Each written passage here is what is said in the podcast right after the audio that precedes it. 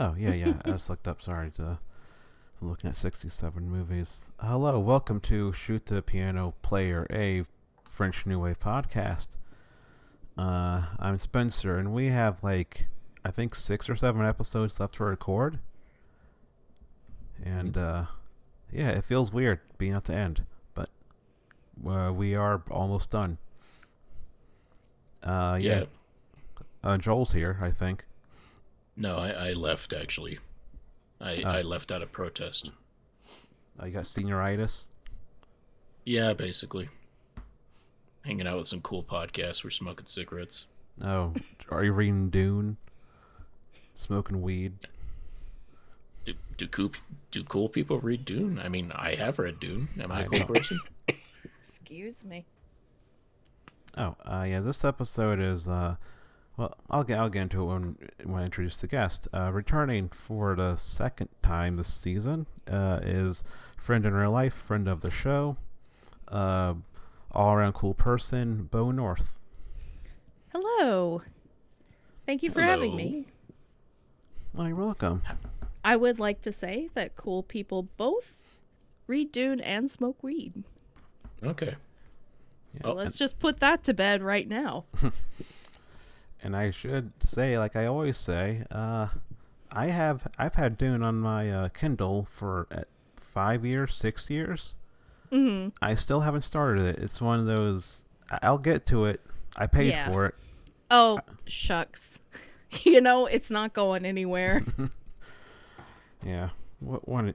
I'm rereading uh, some uh, rereading um Real Cool Killers, the Harlem Harlem detective um Oh, fun. novel. It's just a lot of fun, but I ra- like I'm in this mood of like I'd rather just reread stuff I find fun instead of I- reading Dune. Absolutely understand. And honestly, like Dune is kind of it is both kind of a chore in places, especially that first book, and it is also kind of a bummer.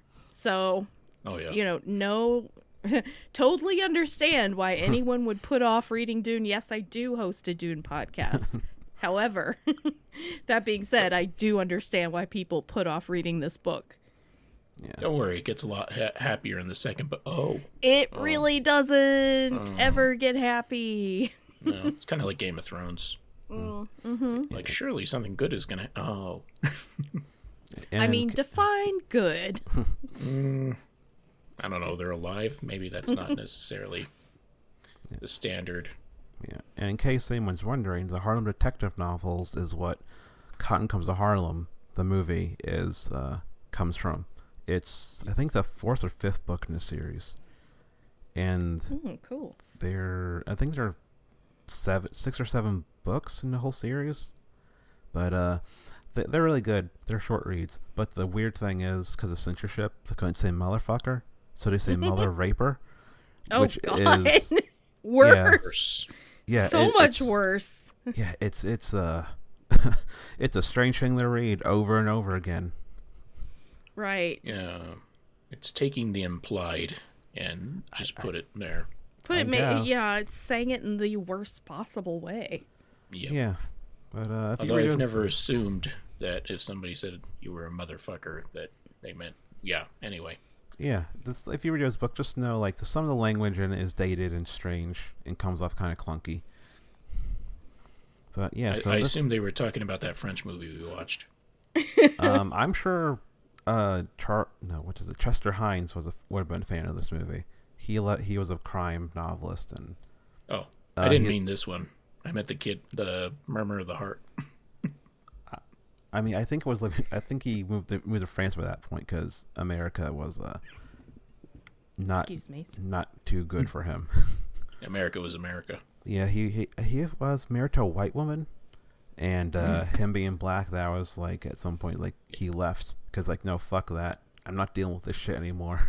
Mm, It's an incredible offense. honestly, can't blame a single person who leaves this country for those reasons. Like, yep. You know what? Fair enough. I might be confusing him with someone else, but I think he's the one who was with the white woman, and yeah. Anyway, so this this is a a sort of a, a redemption episode because I watched Le Samourai uh, once uh, 11 years ago. I think it was 11 years ago. And you're like, this is boring. Exactly. Uh, this was one of two, two or three movies, French New Waves, I watched when I was 20. I was like, French New Wave is the most boring bullshit in the world. I'm never watching this these movies ever again. You know, there's there's two types of twenty year olds. There's the the kind that watch it and go, "This is bullshit," and then there's the kind that go, "Oh, obviously this is superior to things like Jurassic Park and Star Wars," and because um, you know, I, I don't know, people who are trying to be intellectuals when they just they just barely learned how to watch. I'm a sorry. I'm a cinephile. Yes. um, I don't watch that kind of media.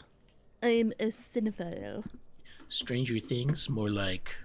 Uh, I can't come up with a good pun. Never mind. Mainstream things. Ooh, Yeah, pretty much. pretty good. Pretty good.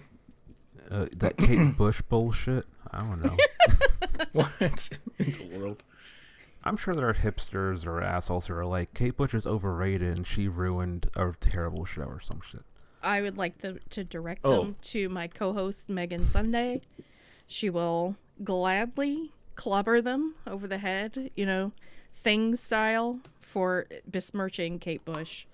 Nice clobbering Yeah. time. It is appreciate clobbering that. time. Yeah. And I'll be there as the mailman. Whatever his name was. Willie Lumpkin, I think. Something No. like that. Wednesday, go away. Um,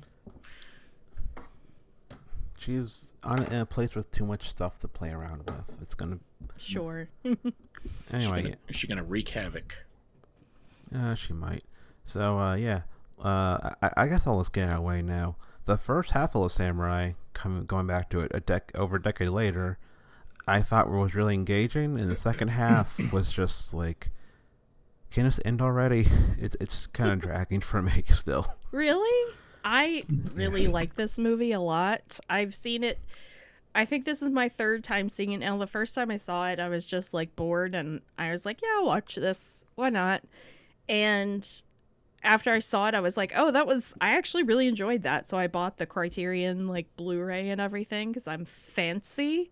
Oh yeah. And uh, so this is like my third or fourth time seeing it, and I think I like it more every time I see it. But I like these really like sparse, pared down, just like bare bones movies like this.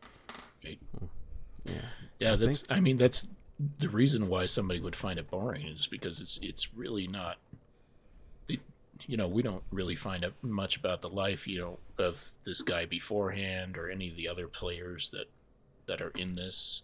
A lot of insinuation about relationships and and things like that. Like and uh, you know, uh, like his life is boring, and like the the movie does a good job of portraying that. It- living in this dirty, you know, hotel room with almost no personality, and that's just fine for him. Yeah, I Uh, think um, he he's so much a cipher, and he never becomes any clearer through this whole movie. Like, there's never any like glimmer of understanding about who this person is, and I actually Yeah. like that about it. Yeah, me too. Yeah. Uh, yeah. Like I think my main issue is like my issue with Tarantino. uh, That well, I have some besides the racial stuff with Tarantino, which is a whole nother discussion. Like, What are you talking And- about? and I mean, he's he's a champion for black people and Jews. It's totally totally appropriate. It's true. Thank you. Thank you for saying that. Yeah. Uh, and like it's kind of my issue with like the Tarantino cool and Jarmusch cool, which is like, it's just like just Shut be- your mouth. Yeah, yeah, I know. Just like, s- just because, like, sometimes, like, uh, cool for one person is boring for someone else or just doesn't work. And for me, like, Oh, the yeah. coolness of this movie just, at a certain point, it loses, it, it runs out of gas and it kind of becomes like, okay, just do something. Just, like, just, just do something. Because, like, we, ta- we watched another Melville movie that's the same thing of, like, a basic, stripped down story about it like second breath is this type of a plot but second breath Mm. is well it, it's more plot heavy but it's also just like a very generic plot you know how how it's going to end within 10 minutes But like, That's the but- one I was trying to remember. Yeah, and like Samurai, you know, you know he's gonna die, like pretty much immediately. Like once you know he's a mm. killer and has that lifestyle, it's like, well, he, obviously he's gonna get killed at the end. Like th- this movie isn't trying to pull pull like pull one over on you. Well, what I like about this movie is if you go through it thinking like from the beginning, like he is already dead. He just hasn't caught up to that fact yet. And that's sort of the way I watch it as like this is sort of like I don't know, this guy moving around bringing death wherever he goes, being this, you know, elusive sort of specter type guy. Uh he is very much like he is dead and he is dying You know, through the whole movie.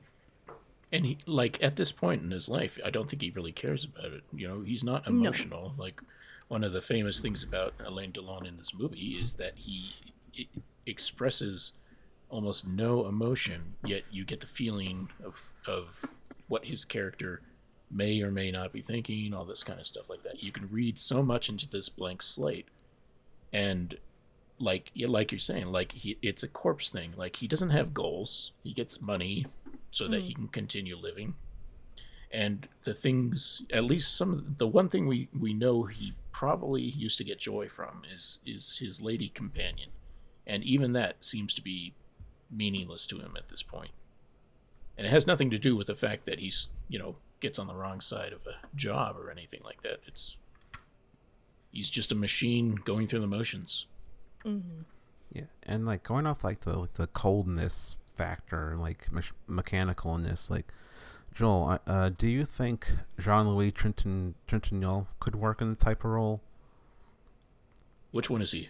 Um, uh, Jean, what? What was that goddamn movie called? Uh, he he he's in uh that weird giallo made you watch. Like he always kind of plays like a stoic kind of a guy. Uh, the chicken giallo. Oh, okay. Yeah, you He's- could definitely do that. You see him. I mean, stu- he's he's probably been in something like that, right? yeah, like like he always Because- plays like kind of the stoic. He recently died uh, a few weeks ago, a month Is ago. that the actually. guy from Amour? Yes. Okay. Yes. Yeah, like when he was Yes. younger, he would just play like kind of like really cold, stoic Mm. kind of people who are like have a hidden darkness. Yeah. Yeah, I can't say um, this character's darkness was all that hidden. Yeah. Yeah.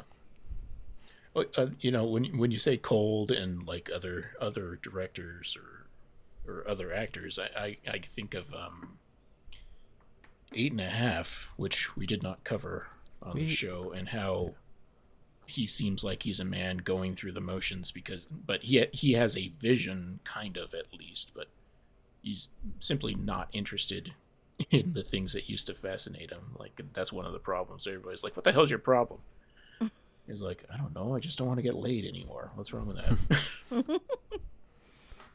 Yeah. Mm. Yeah. Uh, I mean,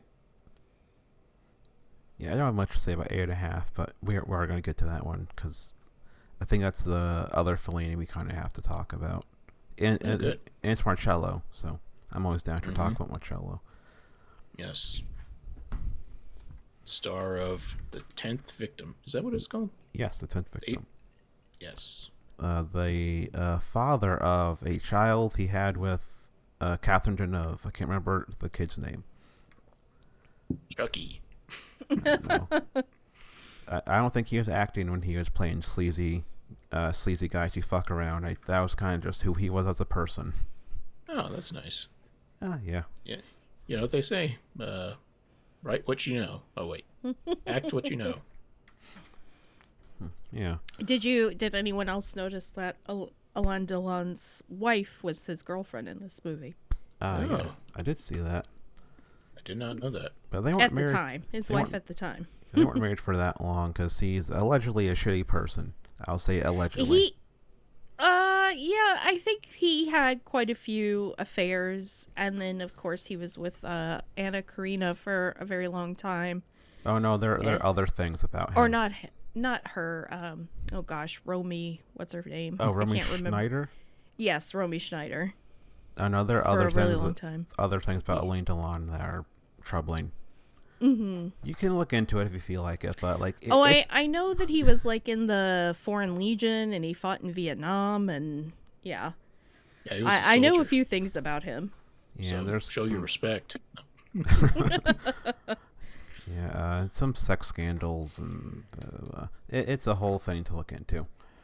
But Yeah. we're not gonna, we're not going to talk about that stuff. But uh, I mean, it, it Face should- of an angel, though. Can't Yeah. lie. Oh, Face yeah. of an angel.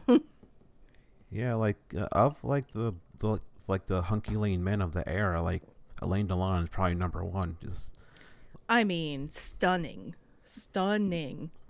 I mean, I think he's incredibly handsome, but he's also kind of uh, got this like boyish charm look to him that, uh, you know, sets him apart from some of the other people that were considered handsome during the age. yeah, Yeah, and, uh, he's like a a a more useful, less like less aggressive, like Jean Paul Belmondo type.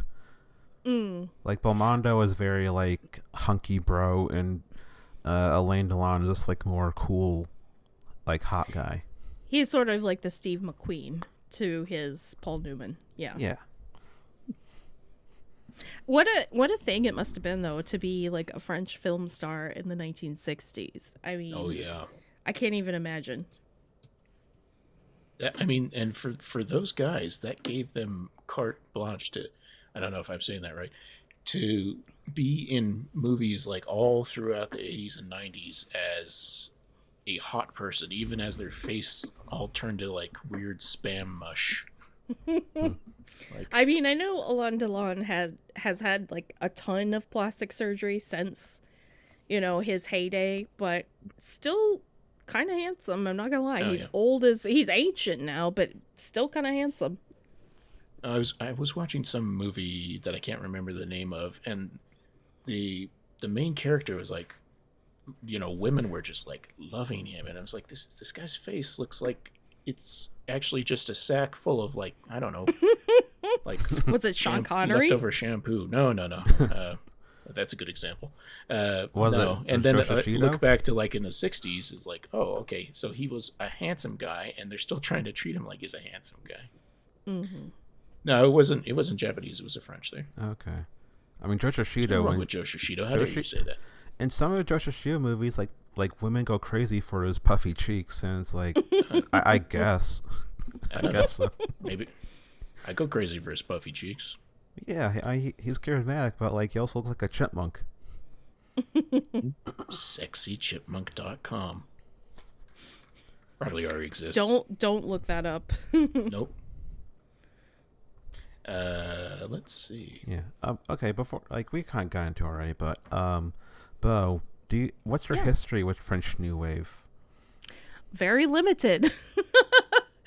I mean, I've seen this movie a couple times now. Um, yeah, I'm not really uh super uh you know immersed in the genre, but I enjoyed this movie a lot, so I'm sure I would like anything else that came out of the era. I mean, it's not new wave. It's definitely I don't believe it fits in the in the genre, but like I like I enjoy French films. Um this and like the Umbrellas of Cherbourg are two movies that I've I have gone back to quite a few times. So, Oh.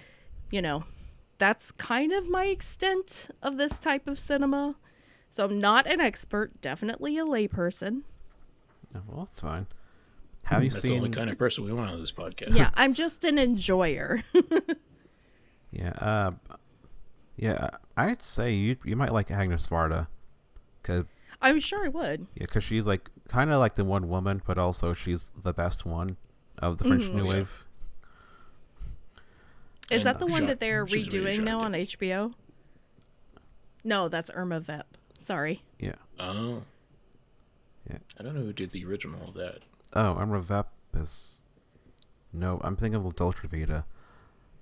Uh, I can't remember. I, I get I get that one Billy Wilder movie and the Flea movie always mixed up in my head. One build. Oh yeah. Okay. Okay. Sweet smell of success. Is that right? Yeah, yeah. Uh, Seven Year Itch. okay. All right. You know what so, that movie's about, right? Seven Year Itch. Yeah. You It, After being married for seven years, all of a sudden you're horny again. I, I don't. It's, Well, I- Just it's a- nothing until then. Just Right. you know. yeah. I, I'd call that movie. That guy needs some friends, or he should just jerk off a few Yeah. times. that that movie is like a poster for just masturbate. that was Here's an Alain Delon title. movie you can watch for inspiration. Yeah, just just masturbate, and its sequel. Are you masturbating yet? So I, I yeah, sorry, I'm not like super well versed in French New Wave, but happy to happy to dive into it. Uh, I'd say don't look up don't look up anything about this movie, but a movie called Happiness by Agnes Varda. Okay. not not not the other happiness. It is a, a, a different movie. And it's also I think only like seventy minutes long too. Remember, it's, it's really short. I enjoy a short movie. Yeah, but uh, let's see. Limited time left on this earth. Yeah, I mean, let entertain me. Let's get in, be entertained, get out, boom, done. Ni- yeah, ninety minutes into Thor: Love and Thunder, I'm like, I am dying. Come on. I just I'm saw that dying. yesterday, and ugh, Yeah, Yeah, I wish I could like it more. yeah. yeah. Uh, I used to. I think I used the to like Marvel Taika. fatigue is real. I used to like Taika, but uh, he's getting he's gotten tiresome. And after the whole thing of like our CG was so shitty and the editing was so shitty, like okay, you're really gonna do this? That's really Well, he wasn't wrong. yeah. It's not Yeah, I didn't even notice. He he did some weird ad with Tessa Thompson about Yes, I saw that.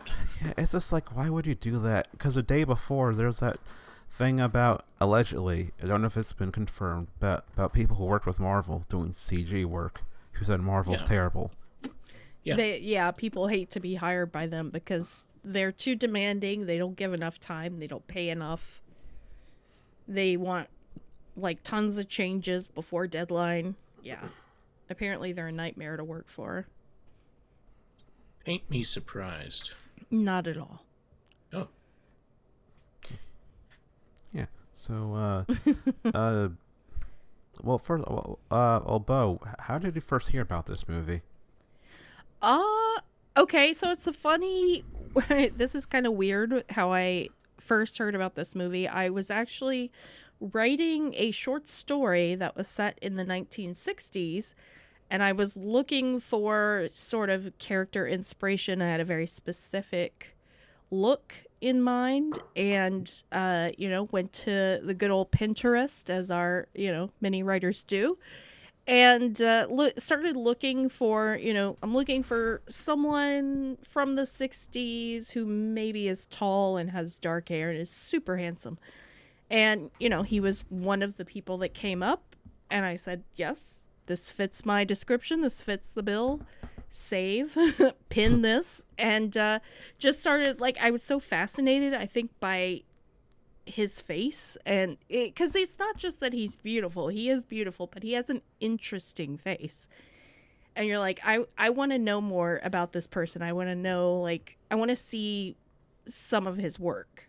And looked it up saw this movie watched it and that was it Oh. Uh, have you seen Purple Noon, the Ripley? Is it, no.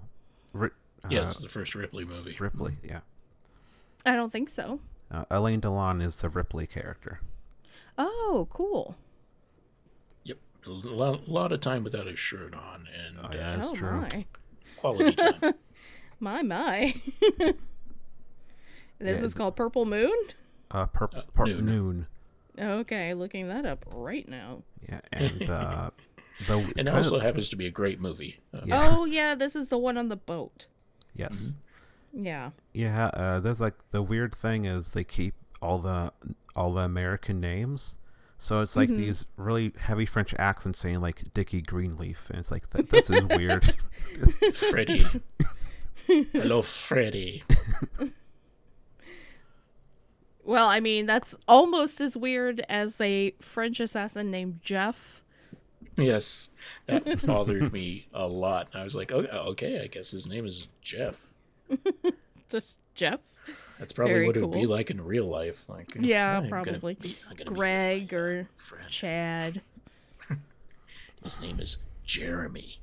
Jeremy the assassin. Well, Jeremy did speak in class today, so Oh, that's crazy. Yeah. Uh, that's a that's a Pearl Jam reference for all you '90s kids out there. Oh, the '90s kids knew. It's just the the Spencer's kids that may not. Know. I know, I know who, I know Pearl Jam. Okay. Well, I, I know you're a millennial. I just. I, I just but- recently but learned. Beau that- is Gen X, right? I I very much am. yes, but you fit in very nicely. I am uh, a 40 plus. I am also a 40 plus, but I'm I'm what they elder millennial, you know, what they call. yeah. Or Because I don't I don't have any teeth anymore, and I I drink Sanka. you really are old. Eh?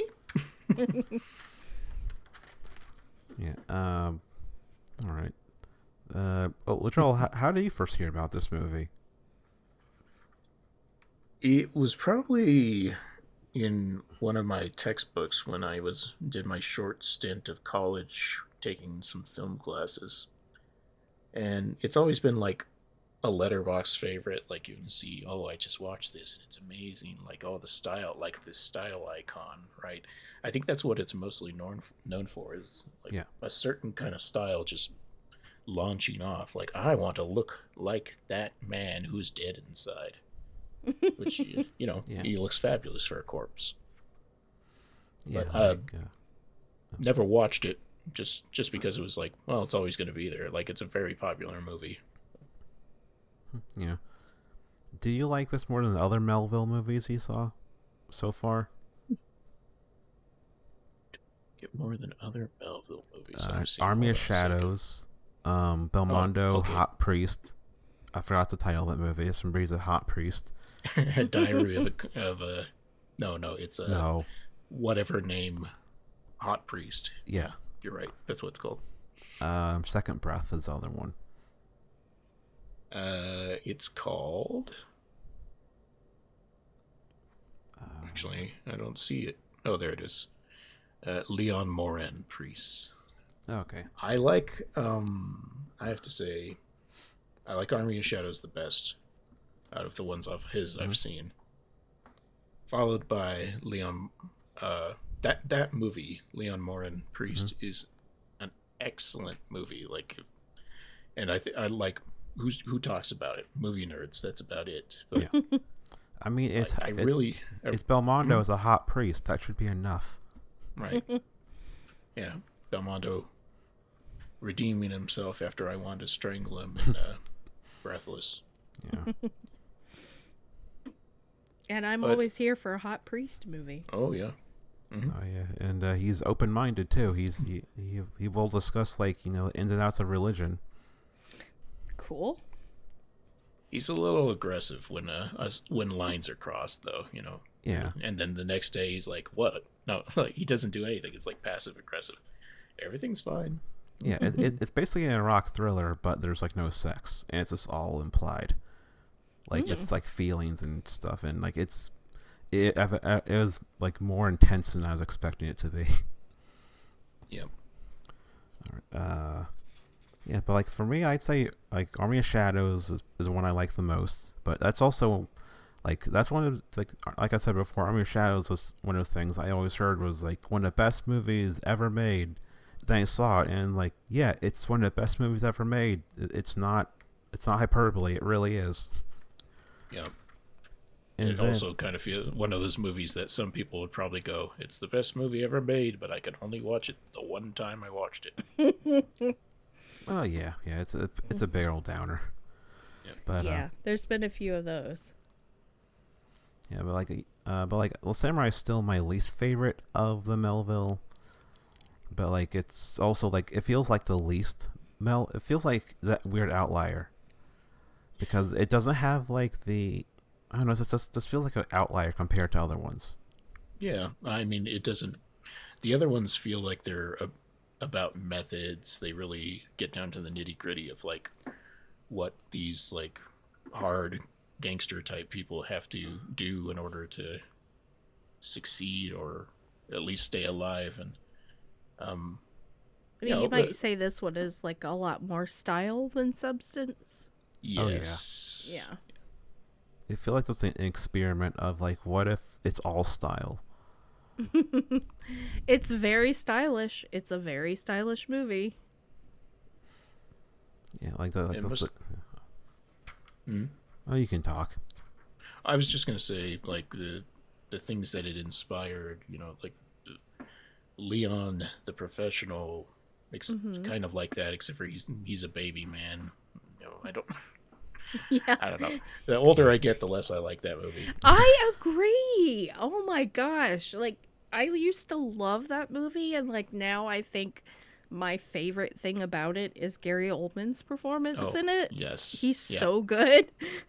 but the movie itself, I was just like, I don't know, like now as a an older person, older and wiser, I just feel like, ew. yeah, This makes me uncomfy.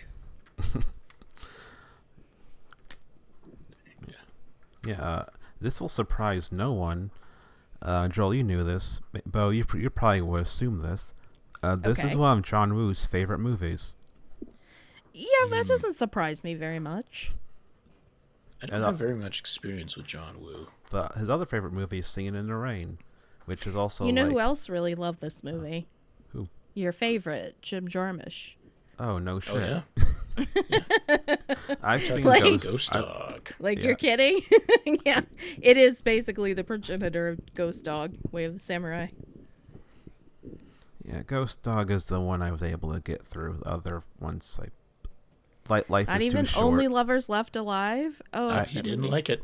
no, Are you serious, Spencer? Yeah, We're that gonna was- have a, to have a chat. After that was this. one of those. I checked the runtime, like it's almost over. It's like it's been half an hour. So uh, I love that. It is, you know, if you're Well- not a person that enjoys a slow paced movie, Right. totally understandable. Um, I tried to show it to my best friend when she was visiting and we'd had some wine and she was just like, Is anything gonna happen? I was like, This is pretty much it. And I'm like, shut up. it's it is in my top five favorite movies of all time. So oh, yeah. I was gonna yeah. say it's probably in my. Uh, I have so many favorite movies. I feel like top 15 would be safest, but top 10 is probably more true. yeah, Hmm. I I, don't know. I love it. You know, we saw uh, me and my partner saw it more uh, twice in the theater, which is not something I do for sure. And, Mm-hmm. and, you know, so. That was a good year for movies, though. yeah, it really was. I might maybe I should watch the the one the Jarmusch people don't like, because the ones that the ones people say are good I don't like. Maybe I'll like the well, ones. which one? Like Yeah, Broken which one? Flowers? Ugh, boring. or uh, I, I personally did not like the zombie movie. I don't know. I didn't even see that one. I heard it was terrible. It was fine. It was just sh- shockingly, I was not expecting a comedy from Yeah. Jim Jarmusch, and that's what Of it all was the people. You know, You didn't like Dead Man, Spencer?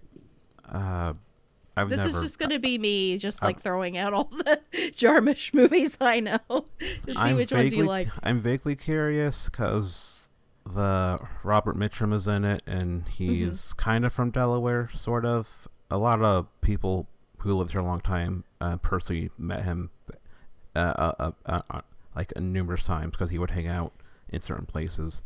yeah. But uh, so, so I'm kind of curious for That's that. That's very cool. But uh, I I Allegedly- liked it when it came out. I really enjoyed it. I'll never watch it again because I will never watch another Johnny Depp movie ever again. But yeah, that's the problem. yeah.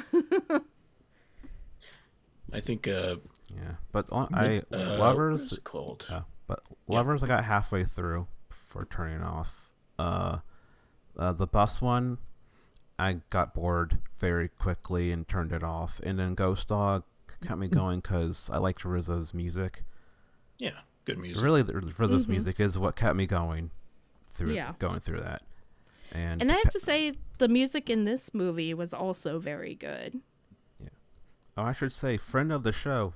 I guess actually, it's the first time it's ever happened. Friend of the show Jared Gilman is in Paterson. Oh, that's He- cool. Uh, he's Oh. one of the kids. You see That's him why you didn't like it. and his co-star. No, it's him and his co-star from Moonrise Kingdom. I forgot her name. They're they ride the bus Uh. together in one scene. That's cool. Is that a? Is that going to be like his introduction to working with Jarmusch all the time? Uh, Because that's what that's what I would do. Like you know, give me give me Steve Buscemi with the Coen Brothers or uh, Robert De Niro with well, too many people. well, apparently Jarmusch still remembers him. He mentioned on something like a year ago that like he ran to him randomly, and he was like, "Oh, uh, I remember you." And they actually, you know, he uh, by all accounts he was like a cool guy who it was kind of nice. Yeah, I hope so. He was in that one episode of uh, Bored to Death, and he was like riding a bike around the whole time. Jim Jarmusch, that is. Yeah. But uh yeah, so like uh Lovers I I couldn't finish. The other one I couldn't uh port uh yeah, so like Ghost Dog and also had um the the reference to Branded to Kill. Oh, yeah. That that that that uh, I love that part. Which one? Um Ghost Dog has a reference to Branded to Kill. The part Oh, when sure. uh he's in the basement and he unscrews like the the the pipe and he Mhm. uh, puts the gun in the pipe and waits for the guy to go over the over the pipe so he can lamp the shot Mm-hmm. that's just like a reference to a, a yakuza movie Oh, it's cool. it's precisely like the same thing. I, I'm really glad that uh, he didn't decide to make um, Forest Whitaker only get turned on when he was smelling rice. rice that would cooking. make that would make it better Maybe you're right. Yeah I Missing should that pizzazz. yeah I should say uh Abo in case you're wondering uh, the reason why that's in Branded the Kill the gain hard over rice is because the corporate sponsorship was a rice cooker company and and it's uh, good to know that, that some things never change. and the director uh, was fed up with dealing with all the studio bullshit, so he decided, well, I'll I'm going to incorporate the the the, cor- the the rice cooker. I have to, but I'm going to incorporate it with him getting hard. Hell yeah. I think it's a positive decision. I think that's pretty great, honestly. I mean, I would buy that rice cooker first of all. So, Yeah. honey, I'm cooking rice. Woohoo. Uh, yeah, like um. Uh, I, say like a lot of people say this movie like is kind of like cold. Like I, I to describe it as cold earlier, but like the music is so, like I, the music is great, but it's also like is so, like like corny and like how emotional the music is. Where like In this it- movie? in this movie in Le Samourai, Mm. where it, it feels very like it, it like a perf- purposeful contrast of like this cold style, and you have this like overly emotional music to go along with it. Hot jazz. Yeah, Hot jazz on cold style. That's how it's done. Uh you know, the whole time I was thinking like you could take out all the sound from this movie and just play like Portishead records over it and it would still be f- great. Maybe Yep. even better. Ma- yeah, I mean, it is Portishead. Yeah. I don't. I'm trying to remember. Like, uh, obviously, um, there's a whole scenes where people are performing at the bar, but for some, I, I mean, I watched it like two weeks ago, and my my brain does not retain information. So I'm like, I- what was the music? really enjoy the uh, piano player, uh, Valerie, who's Oh, just yeah. gorgeous and has this fabulous apartment in Paris and, you know, walks around barefoot. And it's just absolutely stunningly beautiful and just playing playing piano in a club and getting into all kinds of trouble it was very good Yeah, I, I would have liked more of her character and sort of more of them mixing it up some, but what an ending yeah. with her and him. Her playing it, close. You know, playing uh, her hand close to chest. Is that how, how the uh, saying Mm-hmm. Close to the vest, yes. close to the vest. Chest, Yeah. vest, best. Well, vest is vest goes on the chest, so pretty much the Ah. same. Is that why they named it that? Mm-hmm. Okay. Uh, no. Anyways, uh, you really can't tell which side she's going to be on. Like, it, you kind of like, why would she even help? She's Uh, like him in that way. Like yeah. you can't you can't get any sort of indication of who this person is, where their loyalties lie. Is is this a good person? Is this a bad person? Like like him, she's sort of very opaque character. Yeah. Unlike, you know, Jane, his girlfriend in the movie, who is like very obviously like cares for him and has feelings for him and you know yes she has like sugar daddies and everything and is they allude to maybe she's a prostitute but you know even disregarding that she's obviously like invested in him in in Jef Yeah. Like, emotionally invested, unfortunately, yeah because he's not there.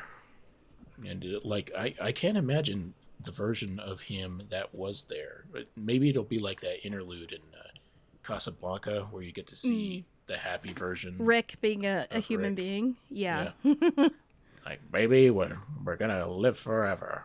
What's that, Yeah. Nazis? Oh, no.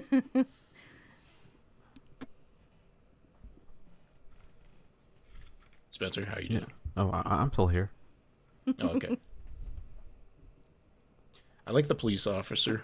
He was like, you kind of wanted to be on his side, but he was I- like also really irritating. a cab no Yeah.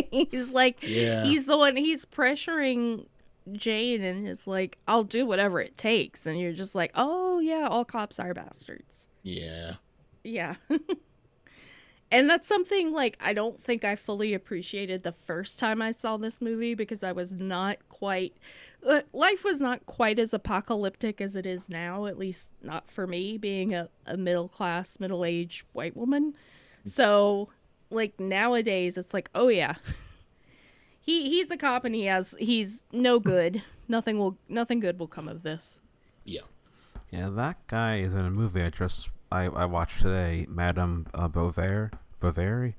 It's uh, Bovary. Bo- madame bovary there we go. Um, yeah the Claude Claude Chabrol version, the the '90s one with Isabelle Huppert, which is why Oh, yeah. I why I watched it because she's probably my favorite actress of right now. That's a good version. I I am going to be in the minority. I do also like the Carey Mulligan version that came out a few years ago, but or um not Carey Mulligan, Mia Wes- Wasikowska or whatever. Wash- What- or something? yes, Wash- her. um, Oh, uh, that was a decent movie. yeah. I, I didn't know that was a common like uh, I didn't know it was like it was like a famous book until I looked up Mhm. the '90s movies. Like, oh, this isn't some special Huppert movie. This is like the fourth or fifth time it's been made It's to a, a movie. Flaubert, I think. It's a controversial book Yeah, it Yeah. is. because a rich lady ends up with a poor guy. Well, things don't go very well for her. No, no, no. Yeah. And there's a part in it that feels like uh it's uh, feels like a line for almost line for line something from I think you should leave, which really I mean, made it me is happy. a morality play, uh, which at the time those were, you know, pretty hammy. Hmm, Yeah. Joel, you there? No, I left. Oh, okay. but uh, but this version with uh, Huppert is really good. I think it's streaming, but I got the That's. Chabrol box set, uh, the first one Arrow did, and uh, n- uh, n- not not a single dud. All of them are at least entertaining. No, that's cool. I mean, Yeah, that's that's a lucky good. find, really. Yeah. Yeah, and uh, uh, the the German artist guy who was on the show once, he did Oh, the he was on our show. yes. Uh, Tony I Stella did any German artists. Tony Stella did the uh, art for the um for the Blu-ray um Oh. release. Oh, is Tony Stella German? Uh, he's German and Italian, I believe. I mean, does he have an accent? He's it's kind of an in-between accent from what I remember. Oh, that's cool. I have. I mean, I've never I've never participated in an episode he was on. He was on one time. He's super busy. Yeah, I know. And he's super German, apparently. Yeah. um. Yeah, but uh, yeah, like I don't know. It's like the, the like the first half with with like you see the procedure. The first with Samurai, you see the, the whole pr- the procedure of how Jef operates. You see his life. You see like all this stuff, and like it's like it's interesting. But then just for me to reach to the point where I'm just like, just do something already. I need something to happen. It's just so like after an hour, I I'm just tired. I mean, that's the problem. He doesn't have any agency really for Mm-mm. himself at that point. Like somebody needs to tell him what to do. And when he when he starts putting together like, oh, this is going to be this is there's no way this is going to end well in any situation. That's when he finally starts to make plans as much as he did. Like I don't know how much he thought through. I'm just going to go in there and go into that club and hope for the best or whatever. But uh yeah. Anyway. no agency. Yeah. Yeah, he does seem to be sort of um just flapping in the wind for a lot of this movie. So I can see why that's frustrating for you know, a lot of viewers that want something like happening, happening, happening. Yeah. I, I like. and you're not you're not necessarily one of those you're not one of those people that are like it No. has to have something going on the whole time. No, like I am. I'm the big uh, Jacques Rivette guy. I want like four hour movies, like that Jacques Rivette makes like about like artists painting art for four hours. Like that's engaging to me. But this just gets tiresome. or and, like, and or, it- like something has to click in you in a certain way. Like I think you have to like vibe with it because Yeah. you know Antonioni movies fuck no. last forever, but you're like, this movie sucks. yeah. yeah, or like you know, I love like the the cold philosophical political Pasolini stuff, where it's like, oh, they're, they're a bunch of penises. Also, it's like about like communism, but like you know, with no characters or anything. But this, you know, like I, I don't know, I, I don't know why like this just doesn't really work for me after a certain point. Well, you It- know, you don't have to like every movie. I know, No, he kind of does. It's his job. Totally fine to not like a few movies. I know. It's just like I and don't know why I have such a harsh cutoff after a certain point in this, where it goes from uh, thrilling and engaging to it's just like, I like, like I don't know. It's like it just gets so tiresome. yeah, I don't I don't know why I, I just find myself getting very absorbed in movies like this in in more slow paced sort of bare bones movies like this. I don't know. I I enjoyed it very much. So, you know, uh to each their own, etc. The fact Yeah. that it's like unusual, like it, not not the typical way. Well, I don't even know. Like action movies in the in the '60s, they're probably more James Bond oriented, right? Yeah, we Or I uh, like le- like the man from Rio. Steve type. McQueen. that's what I was just gonna say. It's it's more like The Man from Rio, which is one of the best action movies I've seen, Oh yeah, definitely. but I've never heard anybody talk about it. I, this I to me feels kind of a, a bit westerny like it has a bit of Oh. an air of a western to me and i think that's one of the things that i kept me watching and kept me engaged was that it did have this feeling of like otherness like yes i'm watching a guy drive all over paris but at the same time like it nothing looks familiar you never really see like and especially you never see any like beautiful parts of paris it's all Yeah. very just like run down and dirty parts of paris yeah. None of the tourist stuff. Yeah, I mean, like uh, the Western thing makes sense because the hat and the Mm-hmm. jacket that Mhm. feels like you could translate that into like a ten gallon hat and like a duster, and it could be like a uh, not John Wayne. This would be like it would be like more like a, a like a like a like a clint eastwood yeah, like yeah, or so like a, yeah. Leone. or like a Django Yeah. type movie. Oh yeah, or uh, uh, uh two Uh, mule, three mules for Sister Sara. or whatever. sarah yeah Yeah. Oh, I, I, I'm gonna say Terence Hill. Oh well, of course, Terence Hill. Yeah, You weren't on that episode. that is correct. Because I had laptop issues, so uh, Yeah. Was it okay? Did you already listen to it? I did. And- Um, You're erasing it. no, I might watch Django again because Kessler has a way of like just bringing up Yeah. different points that make me really when he's when he's interested in a movie, like he's got it laid out, and you're like, okay, fine, I have to watch it again. Yeah. he's really cool that way. Yeah, but uh yeah, but like uh also like thinking about this like this I think maybe part of why I, I it doesn't work for me is it's kind of like a like a spaghetti western and I haven't really seen one that I like that much yet. In general, Oh, they're kind of like at, at best they're okay. Like a fist for a dollar, a fistful of dollars is pretty good, but knowing I really enjoy the Man with No Name movies. I think those Oh. are pretty good. I think my issue oh, but like My it- tastes are very common. I'm not refined at all. Yeah, but also a fist for dollars is just Yojimbo, but uh, but Italian with people in brown face as Mexican. So Yeah, the good, the bad, the ugly has my favorite Mexican actor. Uh, what's that guy's name? I can't remember the Jewish actor who plays the Oh. ugly. uh, He's supposed to be Mexican. I know you're talking about. I can't. Eli Wallach. Yes, that guy. Um, Noted thi- Mexican actor Eli Wallach. Yep. And we should. s- And uh, Anthony Quinn was Mexican. Like, Actually like, like, Mexican. like for real, he actually was Mexican. He wasn't Italian.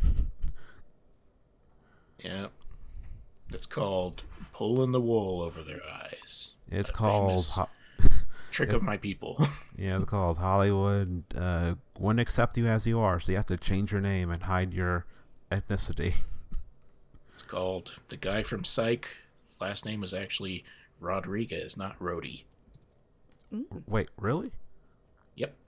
Oh. Yeah, he recently was like, I, I'm going to be now, uh, whatever, uh, Rodriguez, because he has been Roday. Um, and he was on something, he was something relatively popular on like cable TV. Anyway, I didn't know the he was- Samurai. Yeah, but uh, but also like watching this, like I see like uh like the John Woo stuff. I see this like how it, how inspired action movies and art movies and like Mel- like Melville. This is a big template for like what action and like art house movies were going to be. Uh, other people too, but Melville seems to be a a, a common uh like center point for a lot of people hmm uh, you know, like who who would come on, come come on later on. Sort of a Hmm. vanguard. Yeah. But ha- It's you all seen? happening right in that era. Yeah. Uh, have you seen any other Melville movies, Beau? I haven't actually. This is this is the only one I've seen. Oh. Well, uh, oh, uh, don't worry about it. It's fine. I'm Um, very upset. well, you should watch the Hot Priest one. oh, I mean, it's definitely on my list now. Uh, I remember really liking Le Cercle Rouge, but I mean, or Le, Cer- Le Cercle Rouge, whatever it is. But uh, uh, I think it's uh, Circle then Rouge. yeah, it is a movie about Charlie Brown. No, uh, no, it's just another movie like this, except it's got more, you know, multiple characters. So Char- Charlie Brown from uh, Leaders of the New School. yes, of course. I don't know what the hell you're talking about, but yes. Of course. Is you it a do. rap thing? Yes, it is. it's been a while since we had one of those. Yo, teachers hate me, the girls don't take me because I'm see round. Class clown, getting still. Ah, sometimes I chew, yup, depending on the day and how I feel. Sometimes I leave an apple that's rotten and brown. Nowhere to be found. For tax on seats, five days a week. Alright, in election, I gotta get some sleep, but I didn't do it. You did it. I'm suspended. You was with it. And now Can you name the other two members of Leaders of the New School? I can't. Busta Rhymes. Uh, Oh, wait, okay. No, hold on.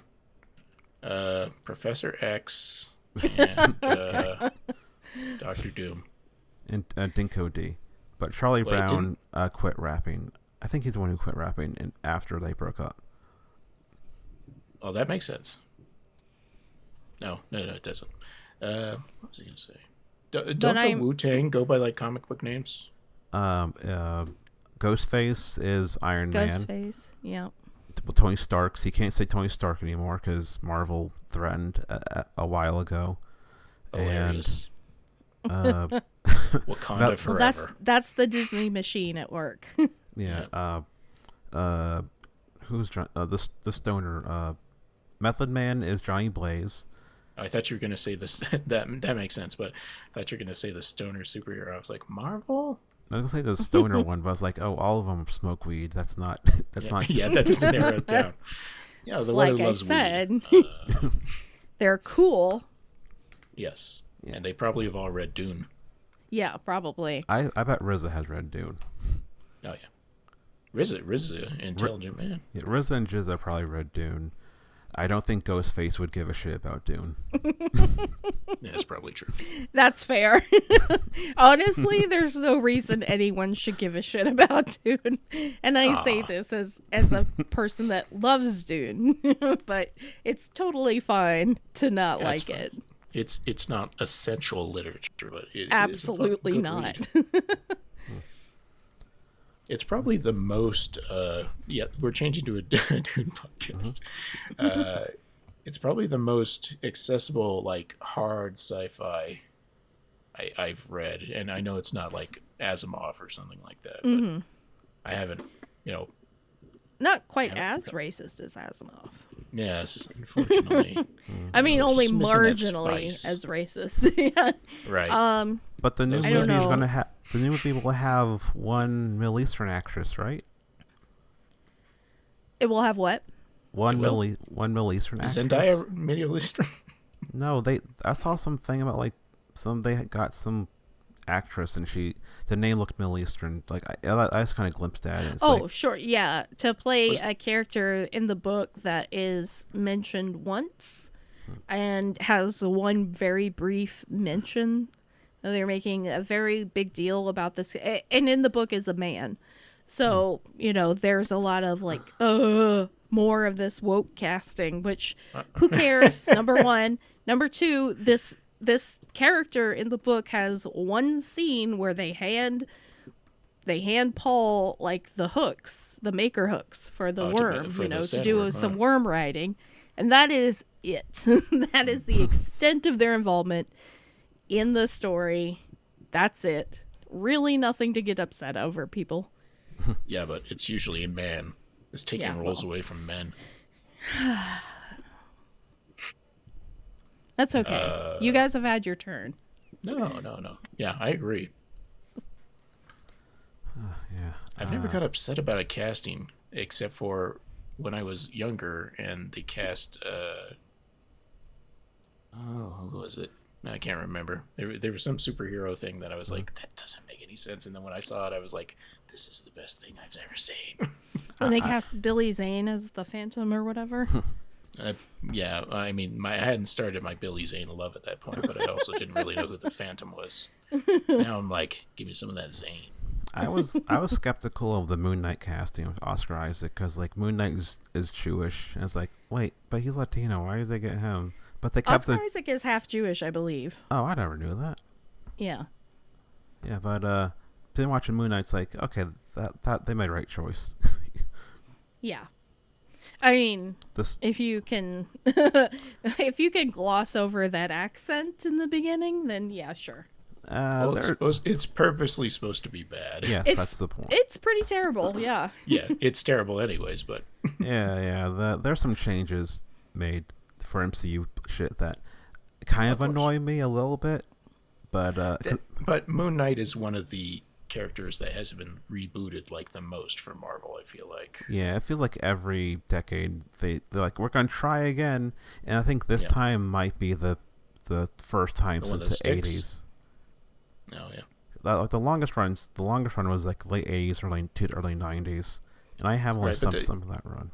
But uh, And like the Warren Ellis stuff and and uh, other people who uh, are the uh, predators.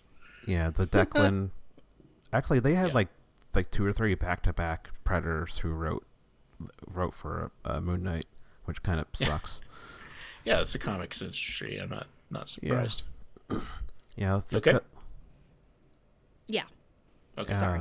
I am No, you're just getting over COVID, so I have to keep muting Oh to my the cough. gosh. No. I'm so sorry. Oh, I'm I'm much much much better. Yeah, 'cause the Moon Knight series took from I think the Declan run, the one, because some of the imagery of like the asylum stuff in his head comes directly from that run. The, one suit after is Ellis. from the the Ellis stuff. Yes, it's from Ellis and the mental asylum stuff. I don't want to talk about Moon Knight forever. This will this will mm-hmm. go on for way too long. All right, let's go back to Dune. Anyways, the Shai-Hulud. Yeah, I should say like I'm such a Moon Knight fan that the local comic store, the lady who the manager there, um, she put in uh, a Moon Knight series in my subscription that I didn't put, and she's like, "I know you like this, so I assume you're gonna like this." And uh, I did like the other Moon Knight series that I, I completely ignored that she is uh, that suggested for me. I, I'm sure that's why she did it. Yes. Also, I, I figured they probably had extra copies they're trying to get rid of. Oh yeah, I, I don't think it's doing very well, m- uh, sales that's too bad. Yeah. Who can afford comic books right now? Come on. In this economy? Yeah. Well, I just had to add Jurassic League because it's Justice League, but they're dinosaurs. It's a Well, that whole lot of sounds fun. that actually sounds pretty fun. It Yeah. is, and uh, uh, Dinosaur Batman has a human Robin, and of course the Joker is like a is an acid spitting dinosaur from Jurassic Park, and it's actually Or kind of awesome. Yes. Yeah. And he's got those colors going on. Anyway, uh, this is not the arbitrary indiscriminate movie podcast, you know. All right. So. Uh, well, I guess when when a movie is as as spare and and you know terse, Yeah. I think you could say as as the samurai, there's not really like a lot to say about it. It's just like, did you like it? Yeah. Did you like it? No. Okay. it's kind of uh, it's just so like there's not enough there to really like have a lengthy discussion on. I feel like. yeah. I, I just thought of another movie that I'm I'm absolutely positive was was referencing at least this movie or another movie that referenced the Samurai, and that's Drive because taking the cars in or Yeah. getting the cars in Drive's case, it's like this one guy.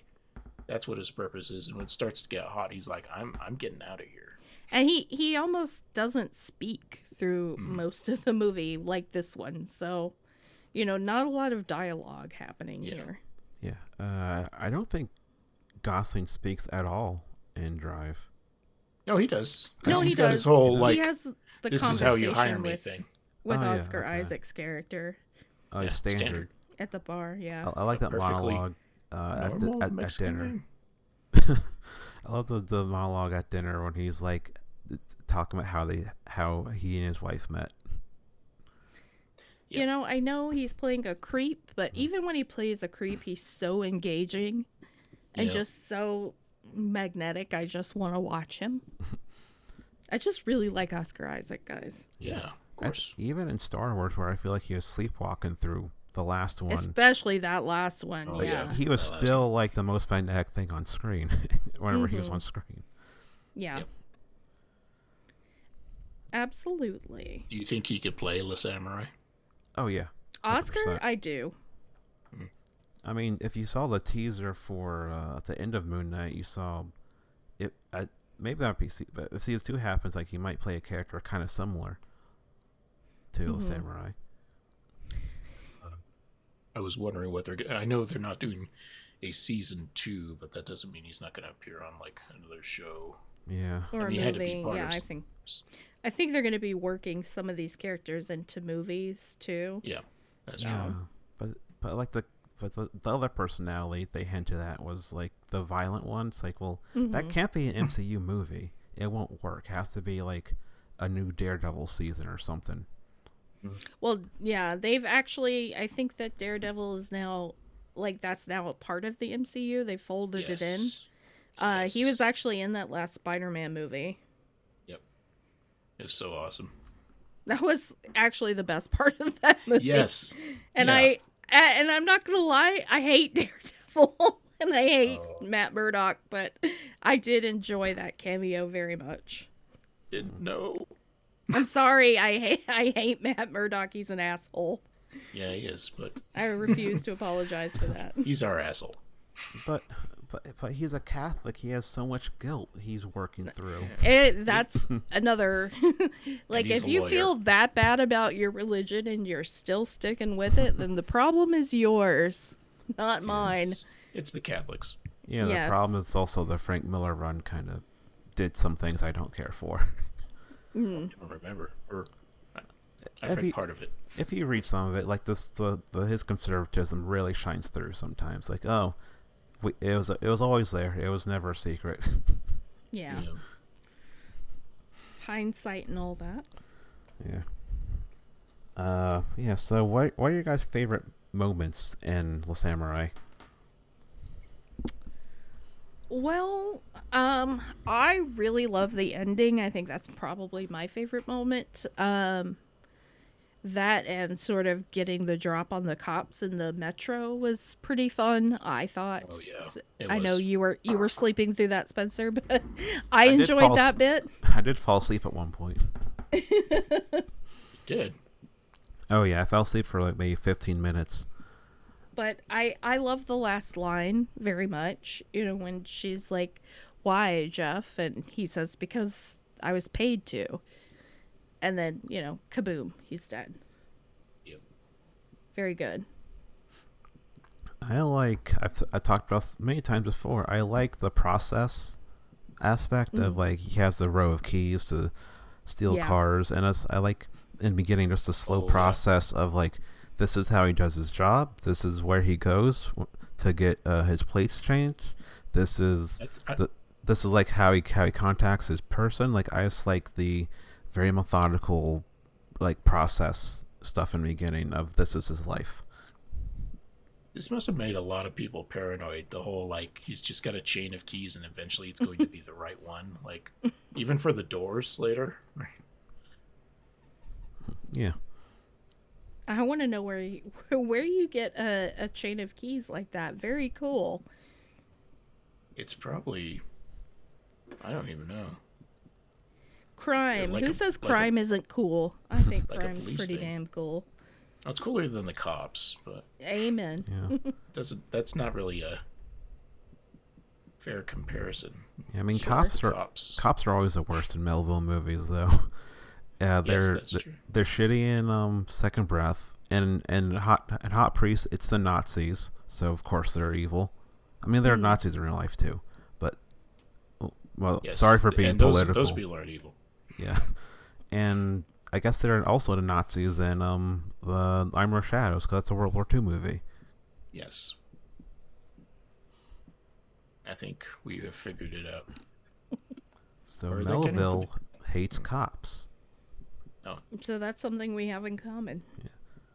He also he also was like a legit like criminal uh type of guy who did hang out with like the the people kind of like Jeff apparently. Oh. So he actually knew how to like write like write these people in a way that uh he was part of French resistance and that turned Mhm. into other like organized, Organized crimes. crime. Yeah. Yeah.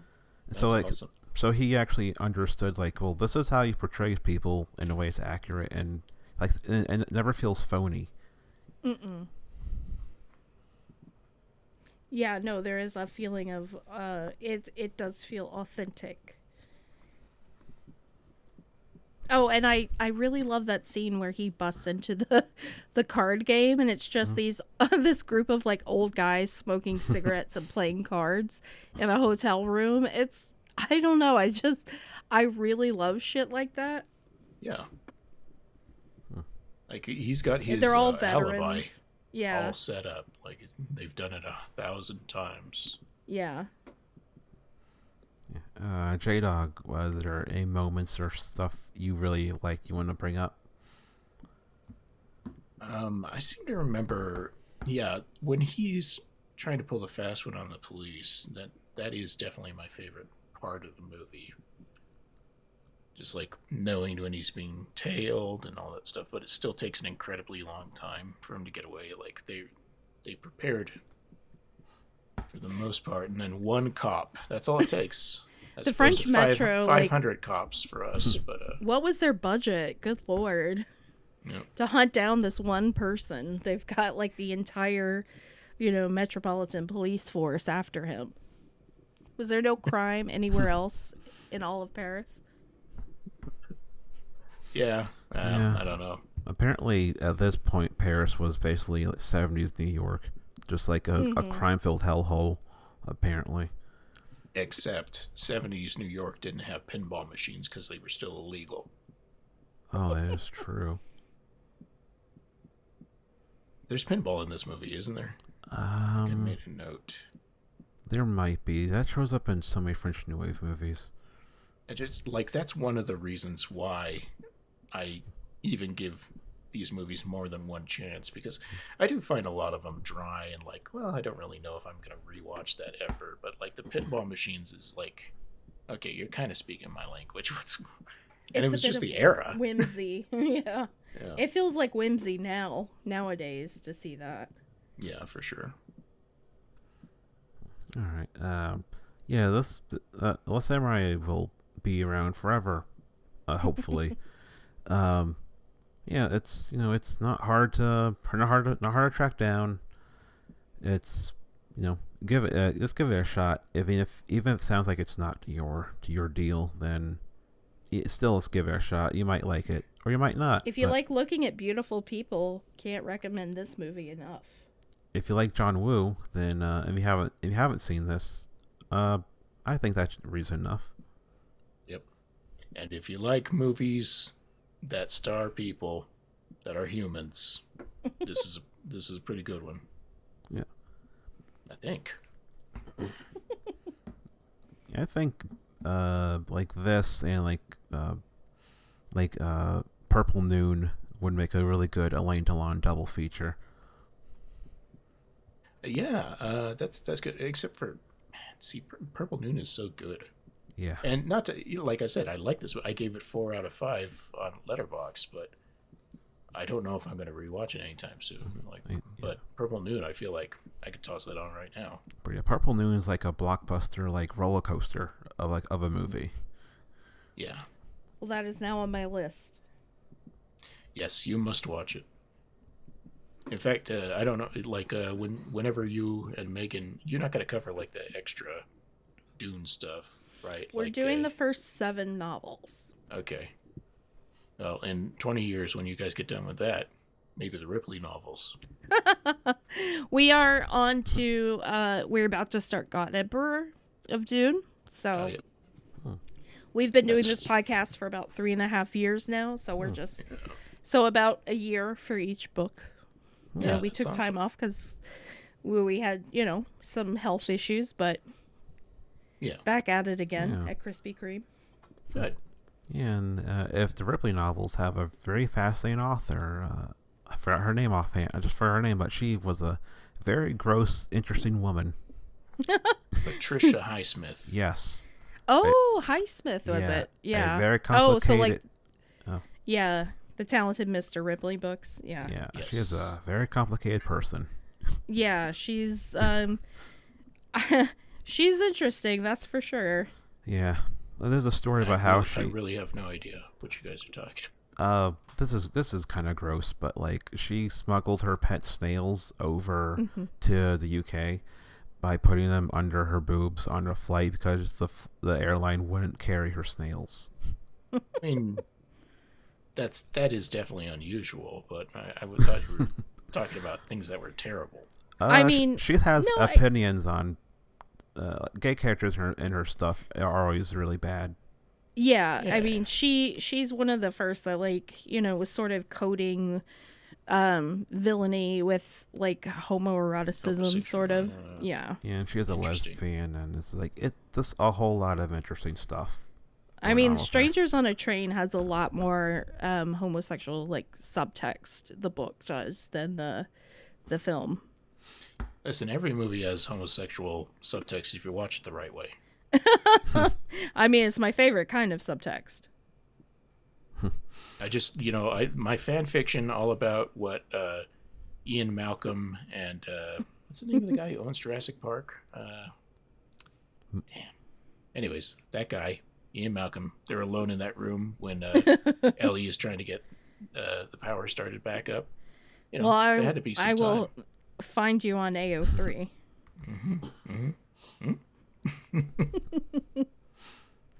Yeah. Uh, a Pink Smoke podcast did a. They've done uh, I think three or four episodes on Highsmith books, and uh, it's like this the stuff they've talked about like they they they they don't get into her personal life that much, but when they do, it's like she was seemingly very unpleasant and Yeah. uh, and just like contradictory in a whole lot of ways. Yeah, um, a lot of like uh, comparisons between her and Shirley Jackson.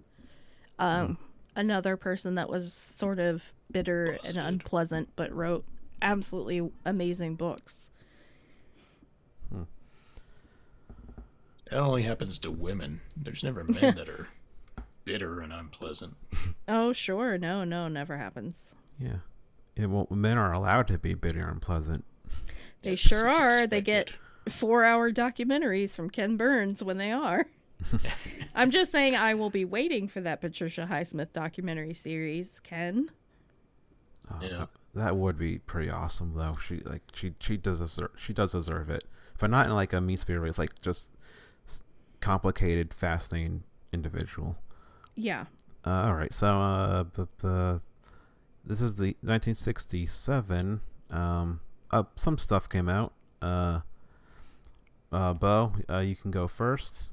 Uh, well, thank you for letting me go first because, like I said it before we started recording, I uh, haven't seen that much from this year, but uh, those things I have seen are all pretty big, you know, movies that pretty much everyone's seen. So, The Graduate, Cool Hand Luke, those are probably like the two biggest uh, recommendations I'd have from that year. Cool Hand Luke obviously um, is going to get an edge for me because Paul Newman is, you know, a legend and just that movie to me Paul Newman just can't be topped. But Graduate also very good, very funny, very weird movie. Two, two words for you George Kennedy. I love George Kennedy. And in Cool Hand Luke, you know, being the kind of bully guy, Yeah. uh, just just another like awesome role. Yeah. I, I I was thinking about making a podcast that was just George Kennedy movies and maybe talking about like uh, Gas X or whatever he used to advertise. You know? Can't remember. But, uh, um, th- there's, a show. there- uh, There's a show already doing that right now. well, I was gonna I was gonna say that like we don't need another show about a white dude that I we know. think is great. Unfortunately, I can send you. I can uh, tell you when we're done what the other show is doing it on, Okay. George Kennedy, and is they're it uh, it's it's on Cinepunx, which well, it's not local anymore. That they actually moved. The, the guy who runs Cinepunx used to live in Philly, then he moved to Chicago a- a year or two ago. So it's not local anymore, but it used to be a local podcast, uh, art collective thing near me. cool? Yeah. Uh. All right. Uh, that that only thing. Um. Cool Hand Luke. yeah, those are my two, I would say. Cool Hand Luke and The Graduate. Sorry to be so basic, but you Oh, know, that's what. kind of a tough year for me. How do you feel about the graduate now? Because I'm like, I I used to love it. I loved it like I don't crazy. think it ages as well, but I think it's still worth watching. If you've never seen it, at least see it once. And uh, if you if you grew up on Boy Meets World, Mr. Feeney is in it. there you go. Yes, he is the oldest man in the world. Yeah.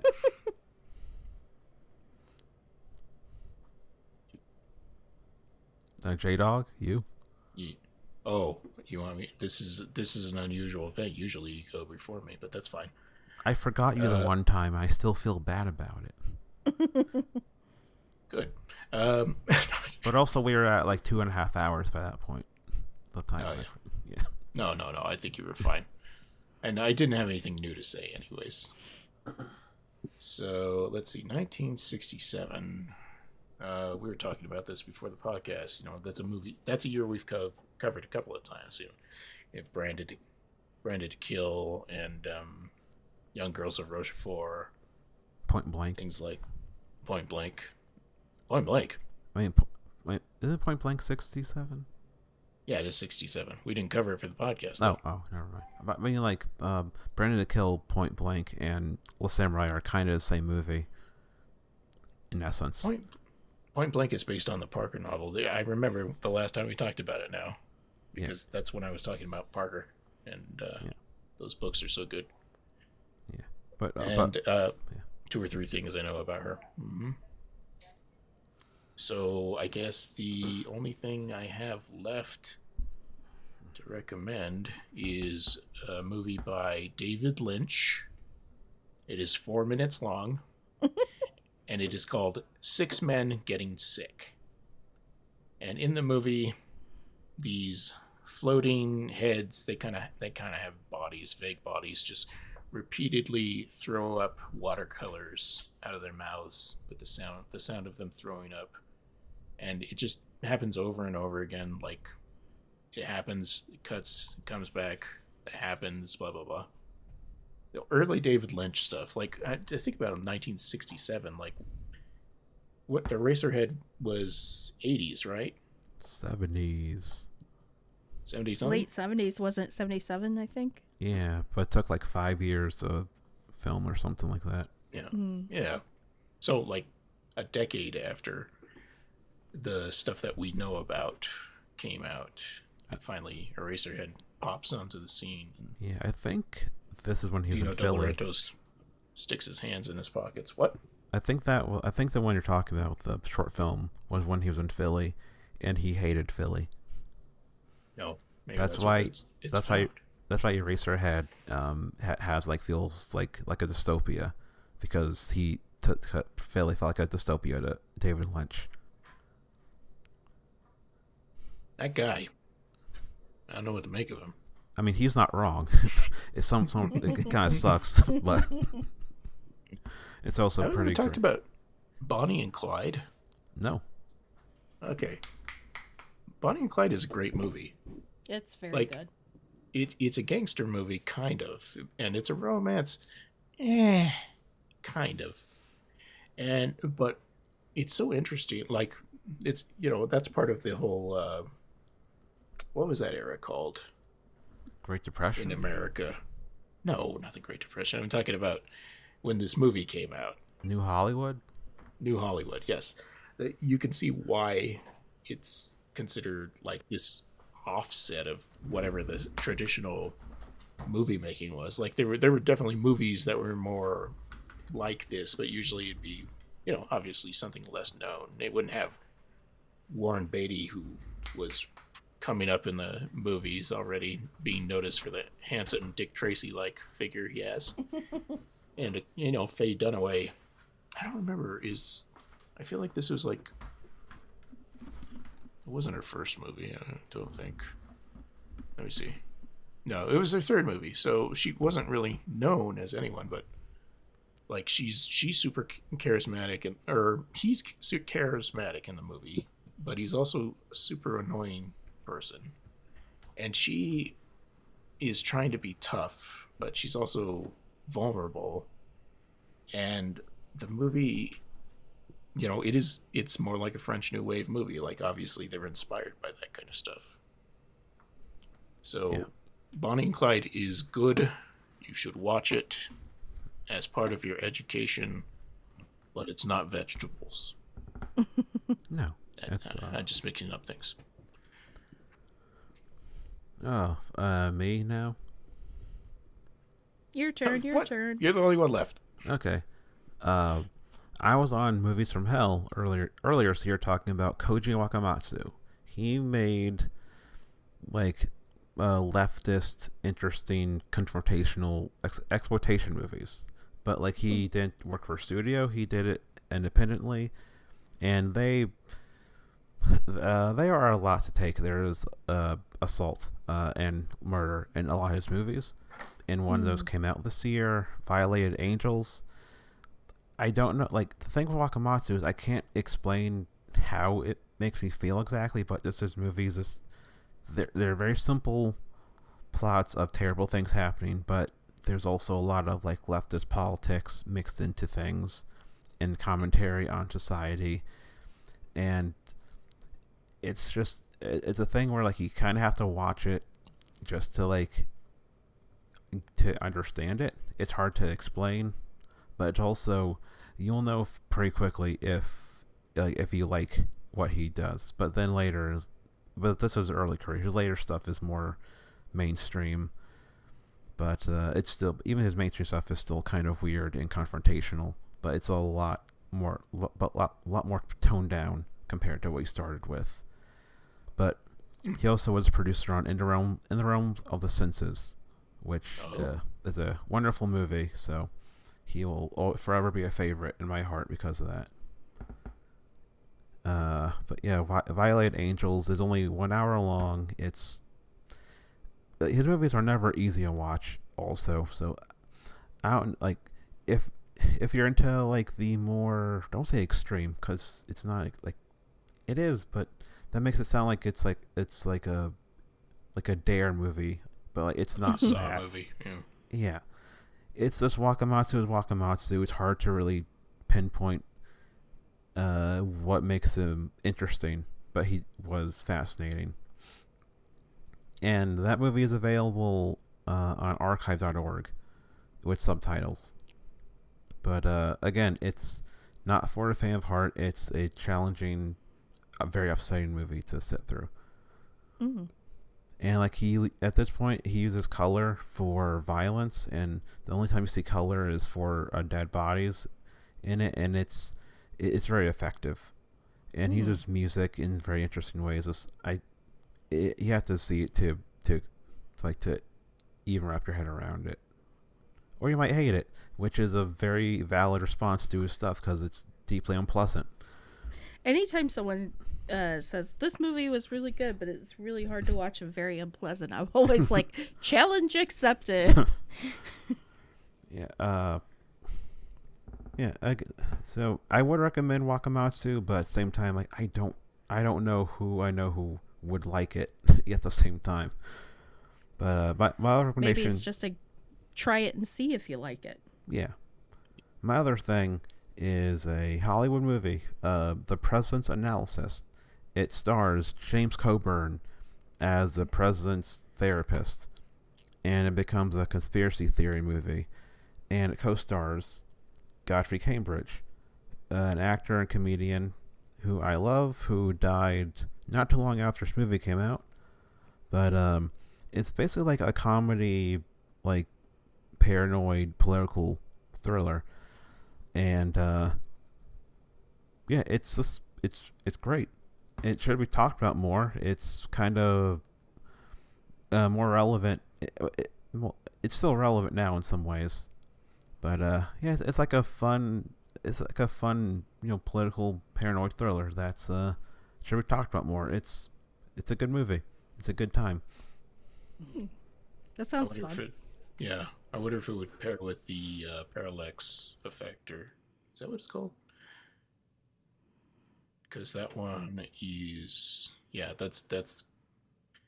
I didn't even realize that, like, how good political thrillers used to be. Like, there wasn't that much corniness, like hoorah, secretly kind of thing Mm. going on. It was like, no, it's the government, and they're bad, and they want to kill somebody for saying something they didn't like. Yeah. Yeah, sometimes it just happens. And this is one of the very, very rare times Cambridge was in a, a starring role, and uh, because he was very picky with roles because he didn't want to be stereotyped into like playing a servant or like uh, or or whatever. Like he would, he was very particular with if he was offered a role, what it was. And he did theater. He did, I think he did some Broadway stuff too. He did a whole lot of things and a civil rights activist as well. But this is one of the rare uh, Hollywood movies he appeared in because the role was good enough and not he wasn't playing just a stereotype uh, black man. He's actually playing a, a, a character. Mhm. That sounds really good. Uh, it is good. Um, and James Coburn is I Yeah. love James Coburn. He's great. He's just I just love his weird face. Yeah, that's that's what makes him so good. And Point Blank. Speaking, yes, that Point Blank and uh, Le Samourai would would yeah that would you're right that would make a good double feature. They're kind of the same movie, and Branded to Kill, also kind of the same movie. Yeah, you know, unlike uh, Le Samourai, when when Porter or Par- whatever the character's Parker? name is in that one, Parker, the, the, they couldn't call him Parker because I guess uh, he would sell the rights to the story, but he wanted to keep the name Parker. And then here comes uh, what's his name, Mister Snatch. Oh, uh, Yeah, hey, Mister Snatch, you know that guy. oh, Lock Stock guy. yes, Lock, Stock. Oh, and form- also- Guy Former- Ritchie? No, the actor. Oh. Uh, oh, Jason the Statham. uh, transporter. Yes, thank you. Oh yeah, yeah. Yeah, he played Parker in a movie called Parker. I'm like, okay, had Jennifer Lopez in it, and uh, from what I hear, it was not very good. yeah. But luckily, uh, that author is dead. So yeah. Yeah, um, Pink Smoke guys were friends with his widow. Well, not friends. They they met the widow a, a few times, I should say. At, at did she like uh, introduce herself? There? No, one of them. and I'm the widow. I'll cut the. well, I, no, he said it on on, a, on their own show, so I can't say. Is one of them named his son Parker after the novels, and the widow was like, "Okay," and Yep. and she she uh, was kind of like confused by that. Yeah, because it is confusing. It's like naming your kid Vader. Yeah, so uh, I don't know when this is coming out. At some point. Okay. And uh yeah, so Beau, you do uh you, you write stuff. You have a, a Dune podcast. Uh, do you have any books or anything coming? I do, but you can find uh, links to all of my books on my website. It's beaunorthwrites.com. I also have uh I write for the spool, so you can find my work there. I just reviewed the new Persuasion. Um did not work for me on any level, but uh yeah. You can I'm find me sure I've there and you can look up our our podcast, Let's Get Weirding. We're on iTunes and all the places where you get podcasts.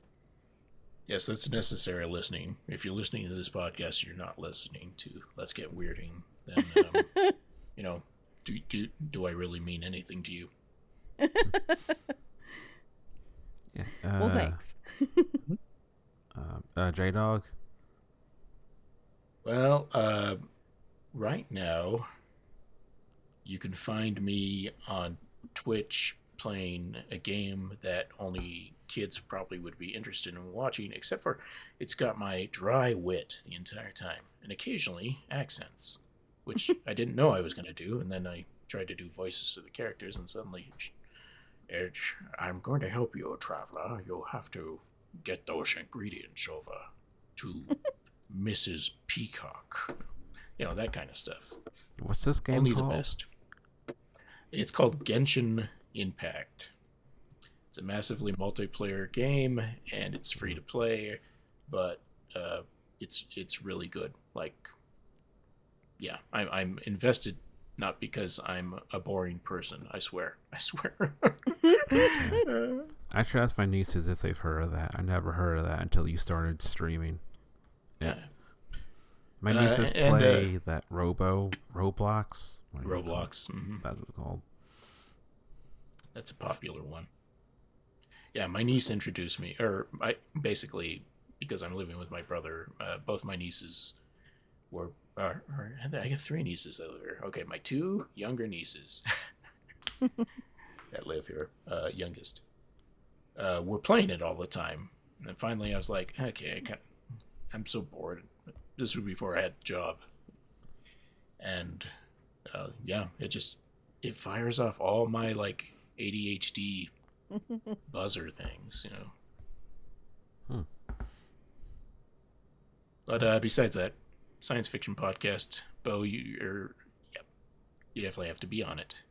Oh, I would love to. And uh, please don't send me outer space. I still have not released any of the new episodes, and uh, by I the this noticed. comes out, we'll have to do it. it's because I want to like, I didn't know how often I was going to be able to get people, and it turns out that people are more than happy to be on it. But Yeah, I you- am. You're a popular. Shy. You're a popular guy. People want to talk to you. No, no, that's not true. Embrace it. You're just gonna have to accept the fact that people like you. It must be something in the water. Ouch. Anyway, uh, yeah. So please don't send me outer space. Coming soon to an earhole near you. I recommend that you watch. Uh, what, what did we watch for your episode? It was something City, Burst City, right? yes. So watch Burst City. Watch THX, THX 1198. And eh, really watch both of those because they're both great. And Zebra Man, which is a Takashi Miike movie and is a lot of fun, but it is two hours long. Oh, and it should movie. be 90. Well, Miike movies are always two hours long. It's kind of his thing. Yeah. That and like people killing each other violently, right? No. Zebra Man doesn't have any of that. No, that was a brief phase. He's made. He's done everything in every genre. All right, if you say so. He did the the Ace Attorney adaptation. Yeah, I know. I, I saw that. And I was like, does he kill people in that game? No, most of his movies. Anyways, are, that's it for me. Yeah. Uh, yeah, most movies is like is like this like random genre, this or that. It, he just does everything. He won't say no to a project, which is both That's good cool. at which is both good and bad. Uh, He's like a less picky Danny Boyle. except for if, if, Buff Danny Boyle made five movies a year in different genres. That's what I'm saying. Less picky. Yeah. All right. Uh, for me, uh, I was featured in Grumpire in their action movie. I should look up. Uh, it's called Action Roundhouse. Action movie Roundhouse for May June, talking about the Indian movie Vikram, uh, which might become this, which should become this, come to streaming soon-ish. I saw it in a theater, and I was the only non-Indian person there, and uh, well, I, uh, I only time I heard English was when someone said, "Can you move? My girlfriend's coming." And then the rest of the time it was just like, uh, this like a, a s- a social event for them, which was fun. I love stuff like that. And uh, yeah, so uh, I'm in coming gr- uh, that so I am in Grumpire officially now. I'm working on a piece for them, very, very, very slowly. That uh, will be done at hopefully this year, but I can't guarantee that. In case LB and Andrew are listening to this. Very slowly, very sensually. I assume. Uh, I was on Grindbin. I recorded an episode on Cy- Cyberjack, a uh, Blade Runner ripoff, a Blade Runner Die Hard ripoff starring Michael Dudikoff. It's on Tubi. Uh, it's exactly what you think it is. and I've been on movies from Hell a whole bunch, and uh, I think that's it. I yeah uh, yeah. When are we gonna announce our RuPaul's Drag Race podcast, Spencer? I'm not the right person for that. You're one What of you the mean? few people I, I talk to with any sort of frequency about Drag Race, and Yeah, that you're- concludes the conversation we just had. Uh, You're probably very qualified. uh, Mary would be very upset if I did. Why? I'm not a real super fan. Oh, well, put Mary on the podcast. She would never do that. Mhm. I fall what off. Sarah used to I, say. I always fall off midway through a the scene. guest. Uh, yeah, I want to guest on one with, uh, with uh, Alexis Mateo. She's my favorite. Okay, she's a good one. And My husband's a big fan. My husband's a big fan of Alexis Mateo. yeah, uh, have you seen? You can stop recording, Joel. I don't really care. Have you seen Miss Vanjie's reality show? Oh, thank you.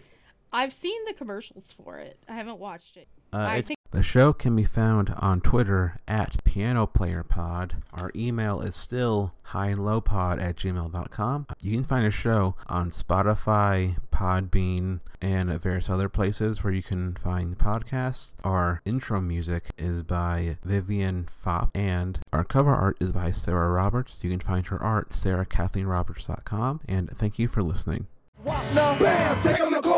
A room of teachers, parents, and preachers. A principal and one kid dressed in sneakers. Case around, rent the board. Order, order. 12 verse 1 is a slaughter. I